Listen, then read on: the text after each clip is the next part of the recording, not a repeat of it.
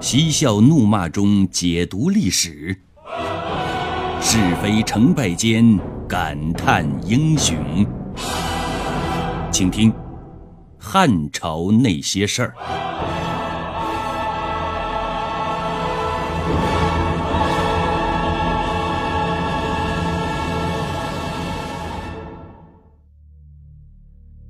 贾谊的一篇《治安策》。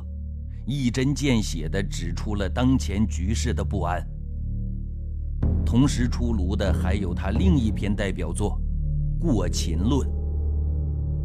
《过秦论》的大致内容是总结秦王朝灭亡的原因和教训，以警示后人。两篇论文的出炉，着实让贾谊风光了一把，当然也引起了以汉文帝为代表的。大汉王朝的最高领导人的高度重视。然而，当时的匈奴问题正让汉文帝头疼。等到汉文帝有空细看他的著作，准备重用贾谊的时候，却再也没机会了。贾谊当了梁王太傅之后，一直受梁王的敬重，但是后来梁王不慎坠马而死。贾谊认为自己这个太傅失职，自伤自怜，没多久也染病身亡，时年三十有三。一代天才怀才不遇，英年早逝，空留余恨，时与命与。一代伟人毛泽东写过一篇《咏贾谊》来赞叹他。少年倜傥郎妙才，壮志未酬事堪哀。匈罗文章兵百万，肝胆相照数千台。英雄无忌清圣主，高洁忠敬受遗猜。千古同兮长沙赋，空白汨罗不尘埃。在贾谊安民方针指引下，汉文帝采取了与民休息的政策。归纳起来是这样的：第一，薄赋轻徭，减免田赋。刘邦当年废除了战国时的十一税和秦王朝的秦半之赋，采用了更低、更符合天下老百姓的新税形式——十五税一。就是按十五比一的比例征收田赋。汉文帝前两年，汉文帝下诏把十五税一改为三十税一，就是三十比一了。后来为了进一步减轻老百姓的负担，文帝前十三年到景帝前元年十三年内，全部免除田赋，直到景帝二年。才恢复了三十税一。算赋，文帝把由每人每年交一百二十钱减为四十钱。景帝把算赋的起征年限从十五岁推迟到二十岁。文帝时取消了大型工程建设，不再大规模征调劳动力。服役时间由原来的每个劳动力每年一次，改为三年一次，丁南三年而一试。这样的减免，在中国封建社会史上是空前绝后的。第二点是提倡节约。文帝即位之初，列侯多居长安，远离所属食邑，造成立足及输费苦。给人民增加了一项新的运输负担。文帝二年，即诏令列侯回归封邑，做官吏的及有诏令特许的，要将太子送归封邑，其他任何人不许留居长安，以减轻人民的负担。不仅这样，汉文帝还以身作则。在位二十三年，公事。园林、狗马、服饰、车驾等，什么都没有增加。但凡有对百姓不便的事情，就予以废止，以便利民众。他曾打算建造一座高台，招来工匠一计算，造价要值上百斤的黄金。于是汉文帝就放弃了。文帝平时穿的是质地粗厚的丝织衣服，对所宠爱的慎夫人，也不准她穿的长的拖地的衣服。所用的帷帐不准绣彩色花纹，以此来表示简朴，为天下人做出榜样。他建造的陵墓霸陵，一律用瓦器。不准用金银铜锡等金属做装饰。不修高大的坟，要节省，不要烦扰百姓。他还下令撤销魏将军统辖的保卫自己的军队，现有马匹只留下日常所需要的，其余的都交给驿站使用。第三点是扶持经济，持山泽之禁。文帝后六年，文帝下令开放原来归属国家的所有山林川泽，准许私人开采矿产，利用和开发渔盐资源，从而促进了农民的副业生产和与国计民生有重大关系的盐铁生产事业的发展。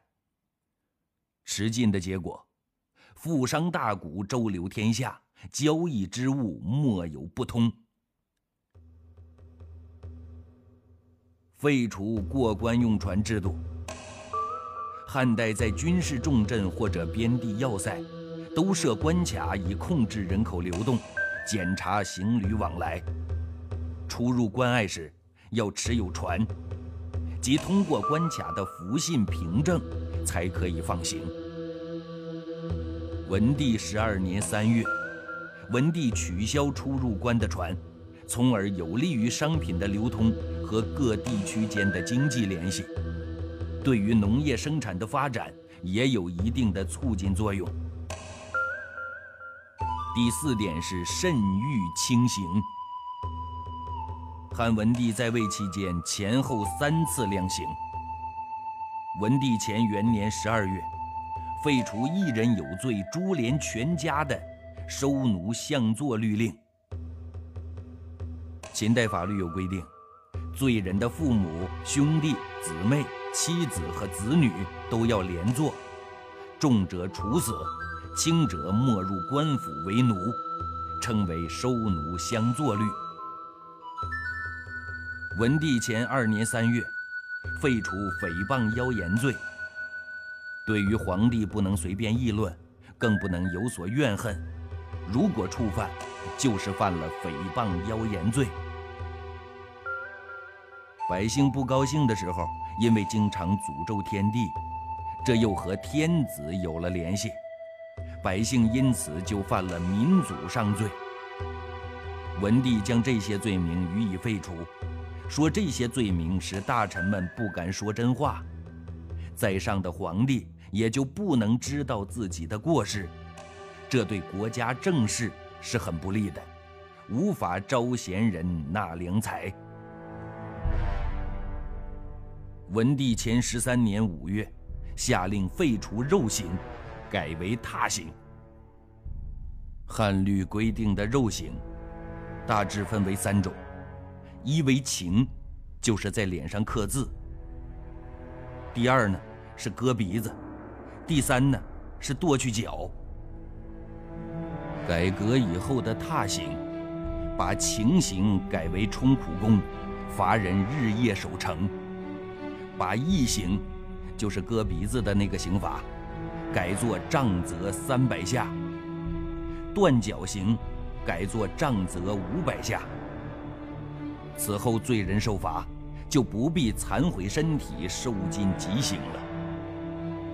从人性的角度来看，当然改得好，是社会文明进步的需要啊。但是这个刑的出台，得从一个女子说起。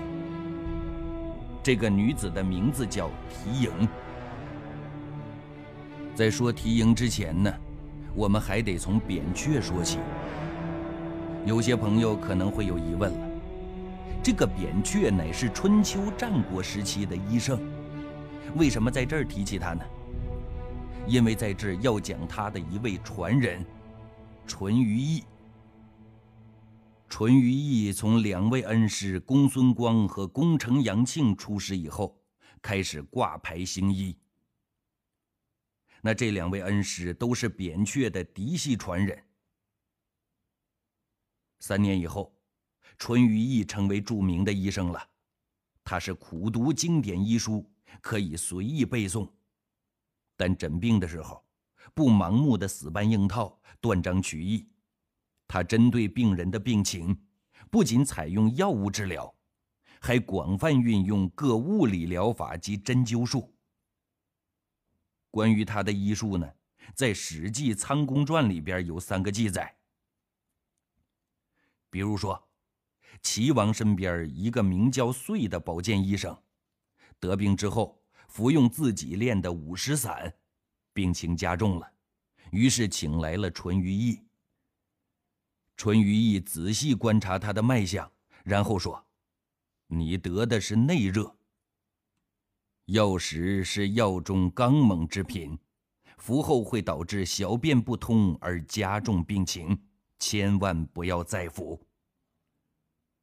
这个遂不以为然，并且举例子反驳：“扁鹊曾言，阴时以治阳病，阳时以治阴病。”淳于意听了，莞尔一笑：“你说的话不无道理。扁鹊虽这样说过，但治病必须详细诊查病情，依理依法，参考患者的体质、嗜好、病情用药，才能药到病除，并且预言了，照这样下去，不久就会发痈的。果然，百余天之后。”遂乳上发痈，不治而死。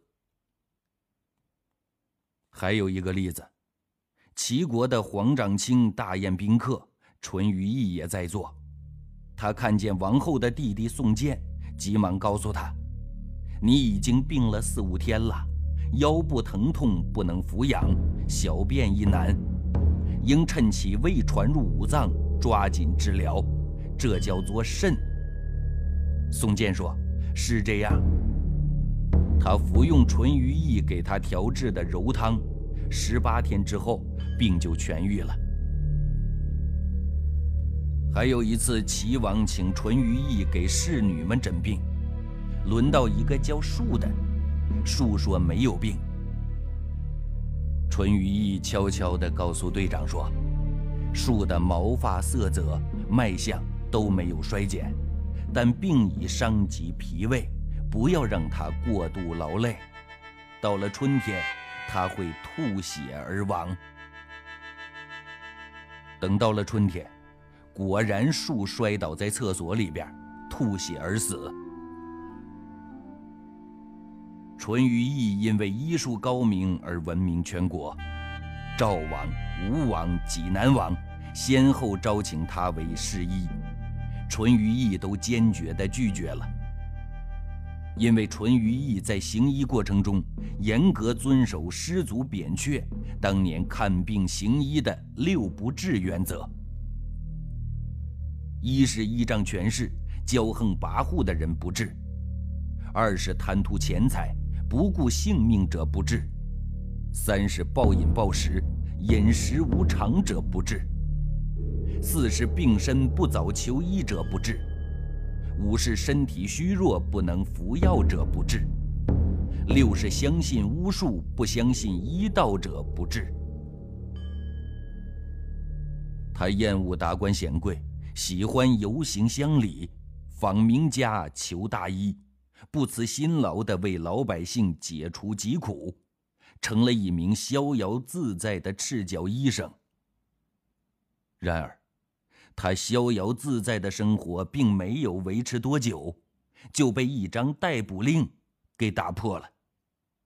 原因是齐王死了，给他的罪名是草菅人命。按理说，齐王做他的一方之王，淳于意做他的乡野赤脚医生。齐王的死，看似跟他八竿子都打不着。但欲加之罪，何患无辞啊？辞从何来？说了，齐王病重期间，曾经派人专门去请淳于意来诊治，但淳于意却不肯前往。后来齐王因别的医生误治而死。再加上他行医的六不治原则，积下了权贵对他的抱怨。后来。就不断有人上书控告他四处游山玩水，不为人看病，视人的生命如草芥。文帝十三年，淳于意被定以刑罪，直接押到长安受审。淳于意没有儿子，只有五个女儿。临行前，女儿们都去送父亲，个个都是梨花带雨，泪眼婆娑。淳于意在伤感之余，发出了这样的感叹：“这是什么世道啊？都说生儿生女一个样，现在才知道，生女终究不如男呐！关键时刻都没有办法了。”淳于意不会想到，正是他的这一句感叹，最终救了他一命。他的小女儿缇萦听了父亲的训话，一边擦干眼角的热泪，一边草草地收拾行李，做出一个惊人的举动：随父上京。长安城里，淳于意在牢狱中接受严刑伺候，缇萦在未央宫拼死给汉文帝上告冤书。我淳于缇萦。是太仓令淳于意的小女儿。我父亲给国家当差的时候，齐国的人都说他廉洁正直。现在他犯法获罪，按律当处以肉刑。我不但为父亲难过，也为所有受肉刑的人伤心。一个人砍去脚就成了残废，以后就是想改过自新也没有办法了。我情愿没入官府做奴婢，用身体来替父亲赎罪，好让他有个改过自新的机会。汉文帝听了之后，为缇萦的一片孝心所感动，于是就释放了淳于意，为此还废除了肉刑。这个故事就是历史上有名的缇萦救父。值得一提的是，淳于意后来把自己的毕生医学毫无保留的传授给了宋义，济北王太医高基、王宇、淄川王太仓马长冯信，以及高水侯家程全信，还有昭李唐安六人，把自己的医术很好的发扬光大了，善莫大焉。